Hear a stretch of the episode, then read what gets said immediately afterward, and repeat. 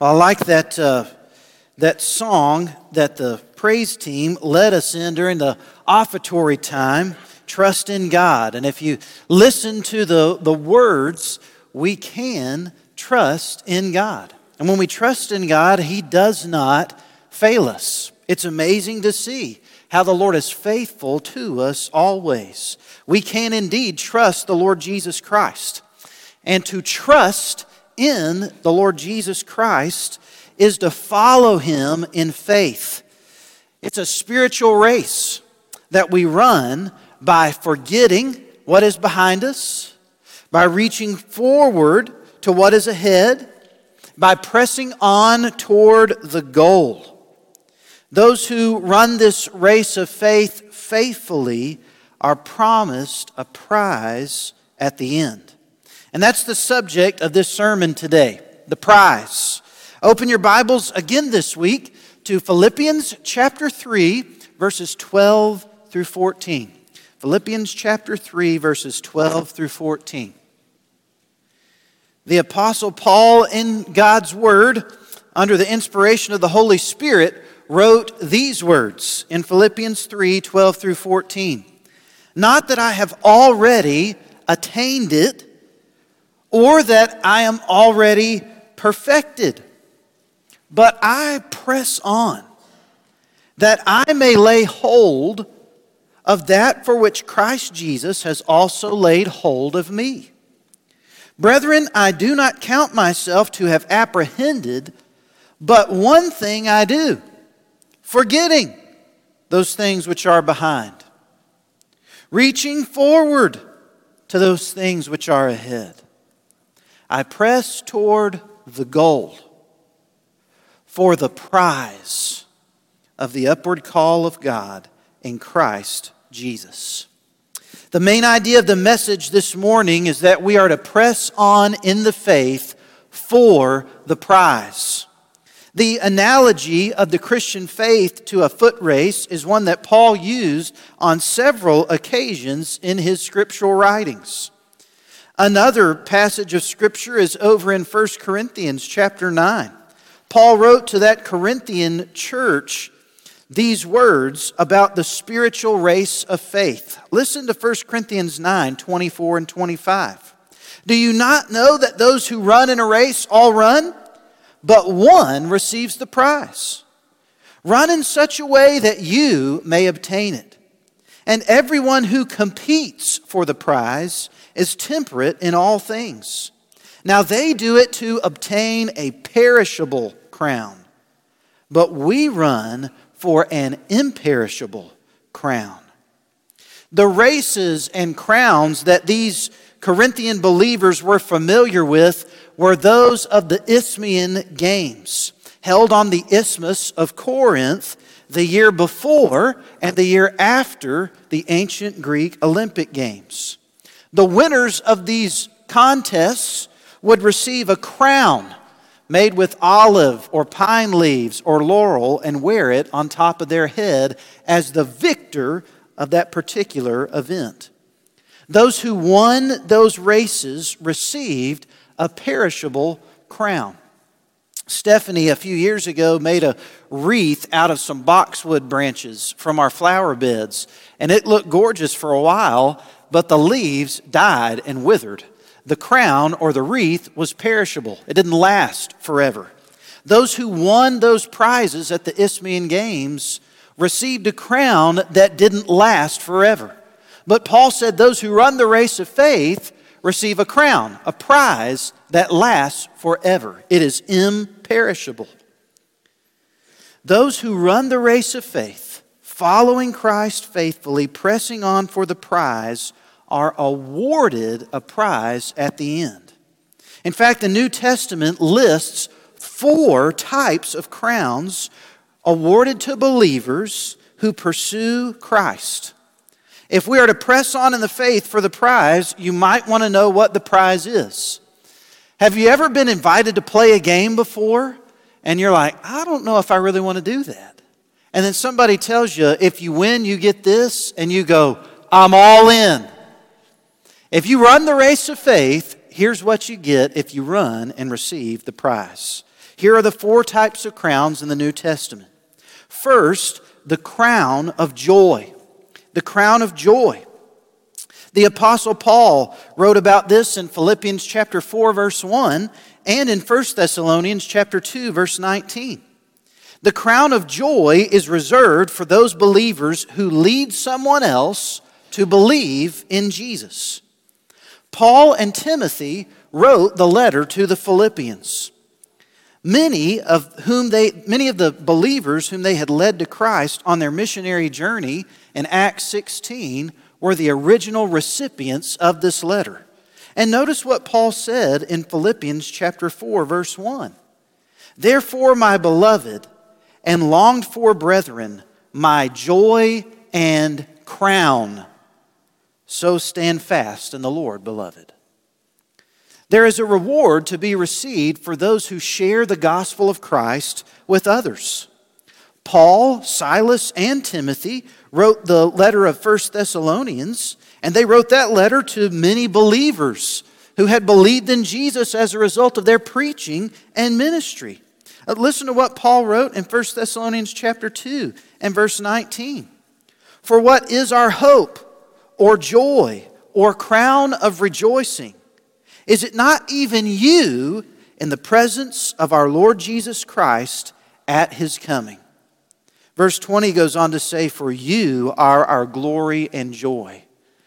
There's a day that Jesus is coming back to this earth to fully and finally establish God's kingdom. And he will award believers in him with the crowns they are to receive.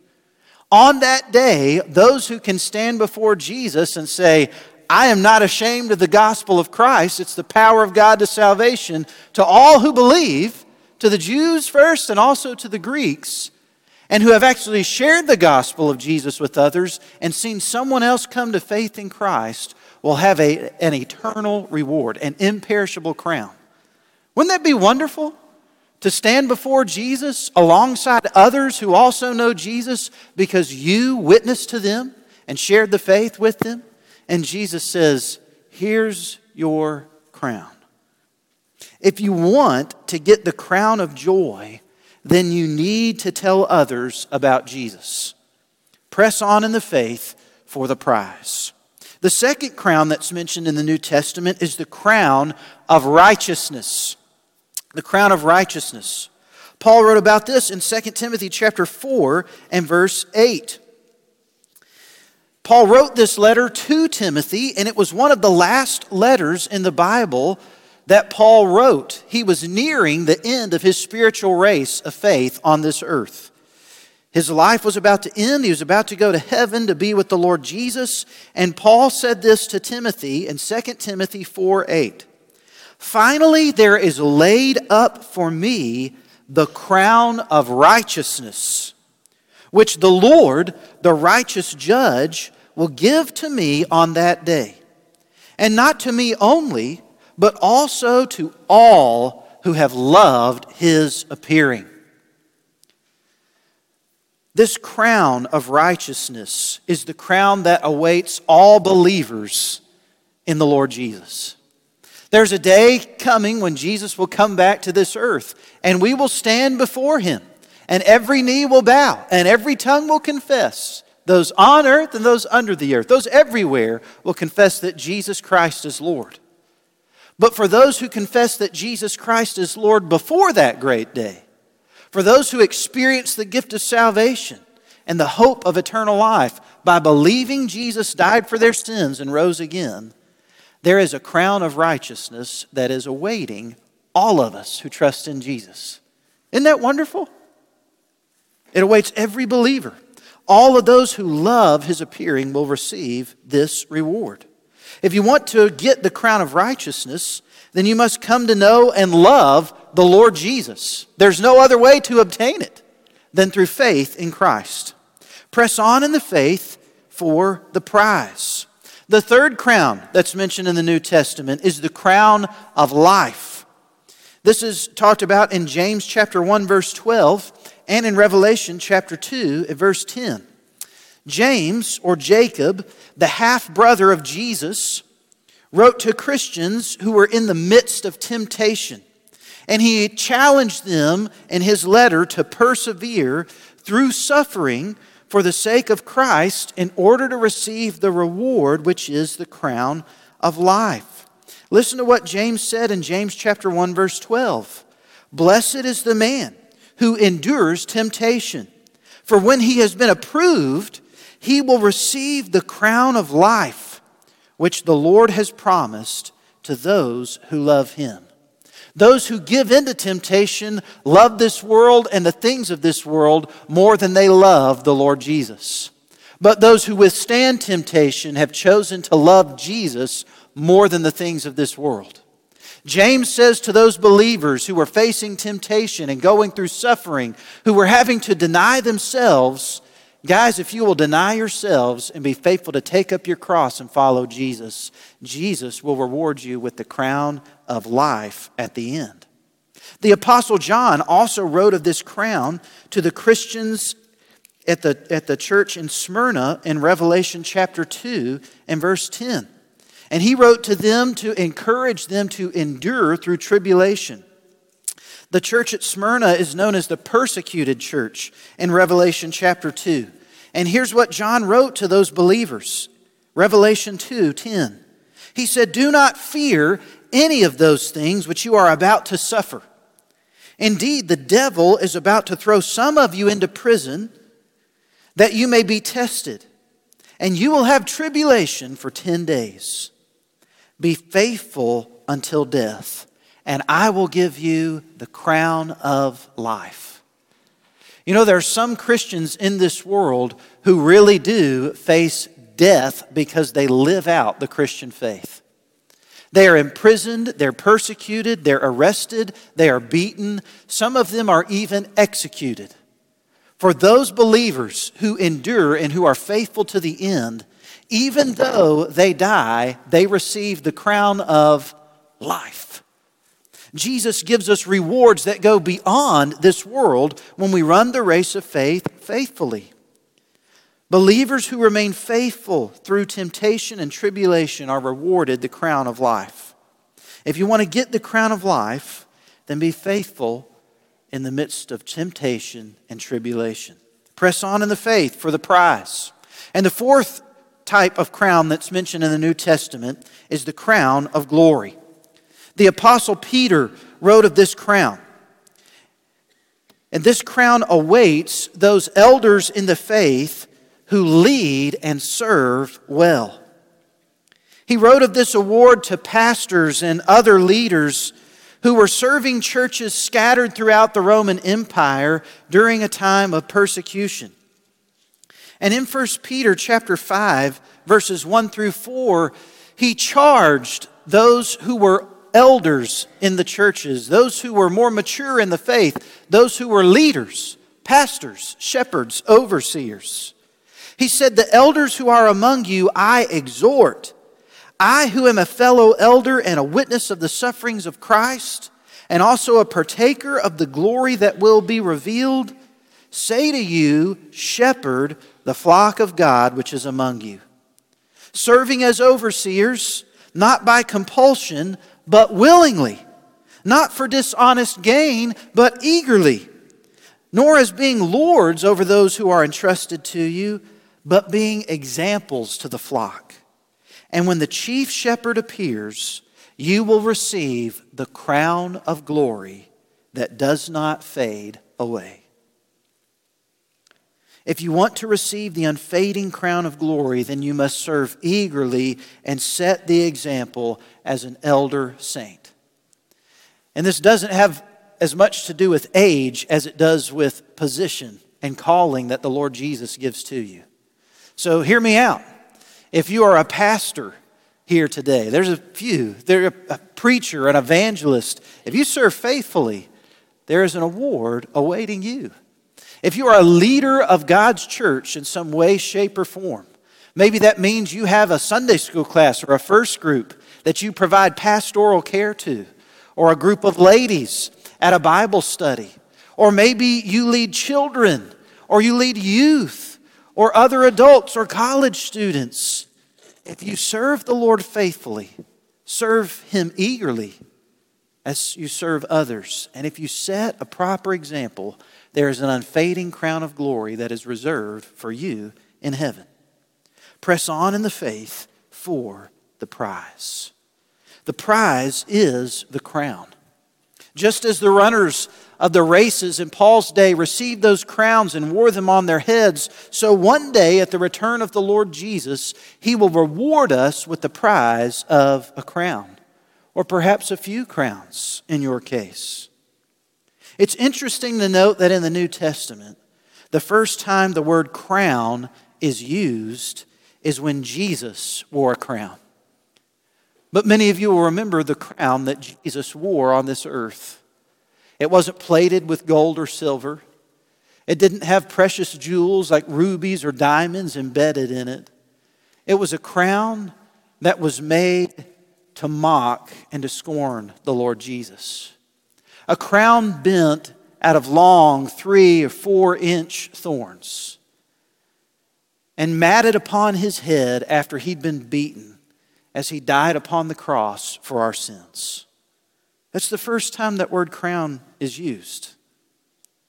But it's also interesting to note that the final time the word crown is used in the New Testament is when the Lord Jesus is wearing many crowns on his head as the King of Kings and Lord of Lords in Revelation chapter 19, verse 12. We sang a song at a camp that I had taken some students to in New Mexico several years ago. And the tag of that song said this There are no more thorns to pierce his brow. He wears a crown of glory now. The chorus said, This is why we stand and we give glory to the Lamb, for our God has made a way. There's nothing that we have done, there is nothing that we will do. It's by his wounds that we are healed. The only way to begin running this race of faith in the first place so that you can receive a prize at the end is by trusting that Jesus Christ died on the cross for your sins. I want you to hear and understand it does not matter how successful you are during your time on earth. If you don't know Jesus, there is zero crown, no prize awaiting you in eternity after your life on this earth is over. It's because Jesus shed his blood for us on the cross. It's because Jesus died for our sins. It's because Jesus rose again that we can have the promise of forgiveness and the hope of eternal life, and that we can even begin to run this race in the first place. And when we run this race of faith faithfully, then the Lord Jesus will look at us in glory and bestow upon us the crowns that we are due. But it's interesting to know also that when we receive our crowns for having run this race of faith, when we get the prize at the end, it's interesting of note what we're going to do with this prize. What we're going to do with these crowns that are given to us. You know, I had never really paid attention to it before until studying this subject this week. In Revelation chapter 14, Jesus is wearing one crown when he first appears. But in Revelation 19, when all of the earth is worshiping him, Jesus is wearing many crowns.